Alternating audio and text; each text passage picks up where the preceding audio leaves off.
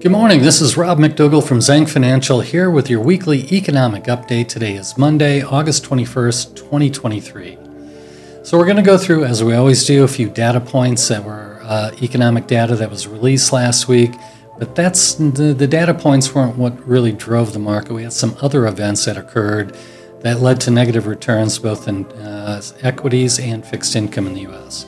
So, to begin with last week, the FOMC meeting minutes were released, and there were, to people paying attention, I don't think there was really any surprise, but investors seemed to be surprised that many FOMC participants, voters uh, on the staff, voiced concern over potential uptick in inflation and potential uh, interest rate increases in the future. It was precisely what Jerome Powell had said after the meeting, so it didn't seem to be new news. Nonetheless, um, stocks have done really well year to date and fixed income fairly well. So I think people were just taking uh, taking some of their gains last week. So use that as an opportunity to sell. So that was number one. Number two, uh, global worries. So we'll talk about the U.S. economy and the strength of the U.S. economy in a little bit. But China, in particular, last week, some really negative news. Uh, retail sales were poor, industrial production, real estate values down. And at the end of the week, their largest real estate company, Evergrande, Evergrande uh, filed for bankruptcy in the U.S. So clearly, things are not going well in China. China stocks are down year to date. We'll take a look at those numbers in a little bit. But negative news from China, which had been a growth driver for world GDP for two decades, and most recently, not so much. So that's two of the three. The third thing that hit last week is bank stocks. Uh, I got a warning about potential downgrades from Fitch. You may recall three weeks ago or so, Fitch downgraded U.S. government debt. Now they're looking at U.S. bank debt. And just last week or two weeks ago, Moody's had cut ratings on 10 U.S. banks. So we may have some further downgrades on the U.S. banking sector. So, altogether, three negative data points outside of the economics that we, that we track. So, uh, the tracking, uh, the economic data points that we did track from last week were actually very favorable, maybe too much so. U.S. economy is growing and is actually very healthy at this point. So, Retail sales were released last week, and retail sales ex auto, that was for the month of July, came out on, thir- on Tuesday. Both were expected to be up 0.4% month over month, but retail sales were actually a positive 0.7, and retail sales ex auto positive 1. So that's a big beat, really, for both of those metrics. So clearly, that dovetails with what we've seen from the consumer confidence and consumer sentiment index U.S. consumer is definitely spending money at this point. So on Wednesday last week, two more housing-related uh, data points. They, we'll just call them in line. There wasn't. Uh, they were very close to consensus. Housing starts a little bit better than consensus. Building permits slightly below. So no market movement uh, from those two metrics from last week. So, what I do want to talk about uh, that came up last week Atlanta Federal Reserve, we always watch their updates to US GDP. Their third quarter expectation, it just, uh, it just almost defies logic. Uh, it just keeps going up. Last week, they increased their third quarter expectation to a positive 5.8% growth on the back of actual GDP growth in the second quarter of 2.6. So it looks like we have had a spurt of growth here in the third quarter, at least per the Atlanta Federal Reserve. And I don't think most people are expecting to see growth numbers anywhere near this. So, update from Atlanta Fed 5.8% GDP growth in the third quarter. Um, on the other side of the equation, one thing I want to bring up is I mentioned on inflation. We thought inflation was going to come down from the peaks uh, that we saw in June of 2021, and I think we hit that correctly. So much of that was driven by energy prices. Now, there was dislocation, there were supply chain issues. We really thought it was more of an energy issue, energy price. So, energy prices rolled over, and what happened? Inflation has come down dramatically. Now, we're, no, we're not near the Fed targets yet of 2.0 for PCE, but CPI has a 3 in front of it now. So it's come down dramatically. Um, I just want to caution that in terms of future improvements on inflation, they're either going to be muted or we could probably possibly give some of that back. So that that's partially because we do see the U.S. economy stronger than expected. The GDP expectation I just shared with you from the Atlanta Federal Reserve, and then just following fuel prices. So we take a look at Brent crude, which was down to $73 in June, $85 today. So it's definitely going to hit consumers.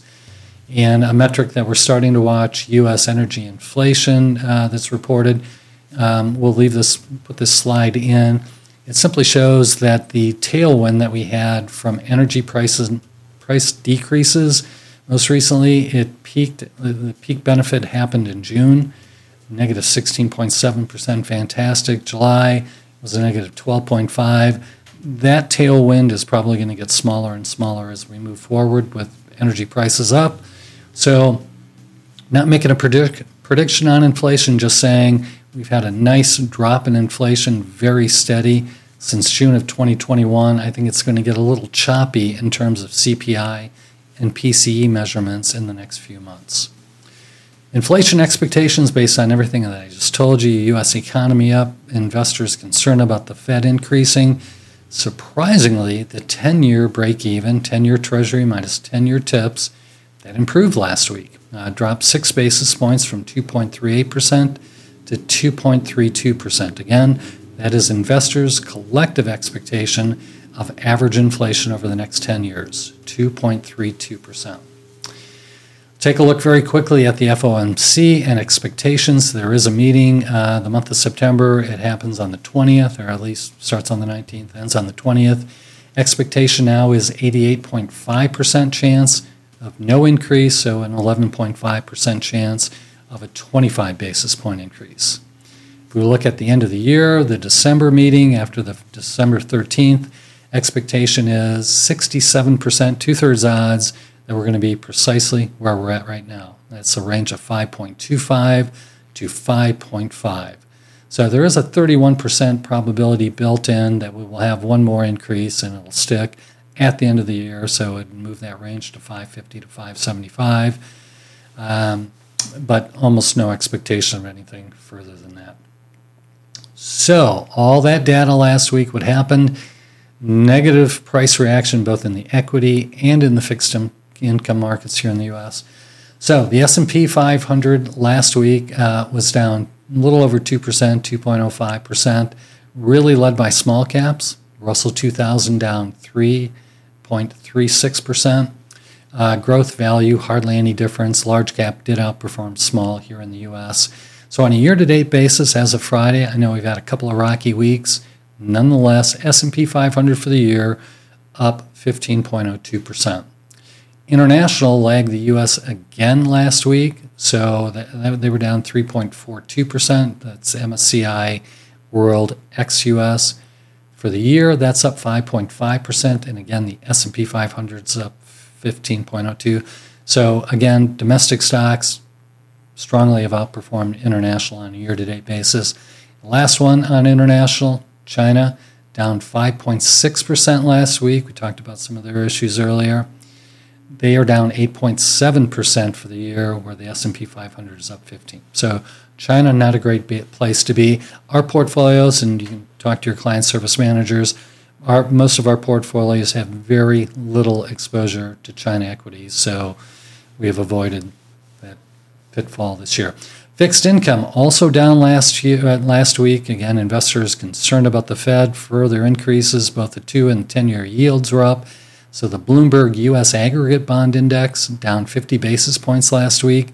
So now the Bloomberg US uh, Bond Aggregate Index almost flat for the year. It's positive 0.13%.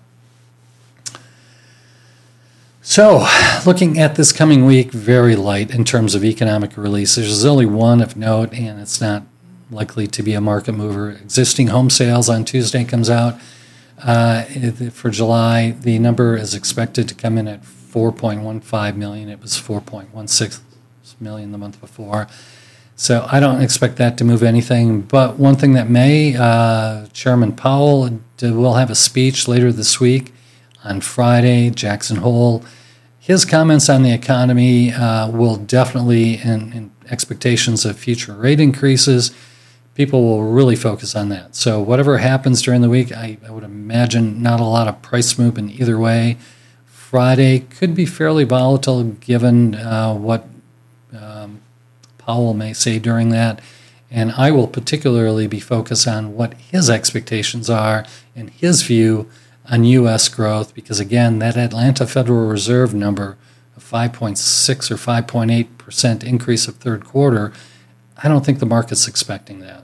So that's it uh, for the economic update for this week. Thank you very much for your attendance, and please tune in again next week. Thank you.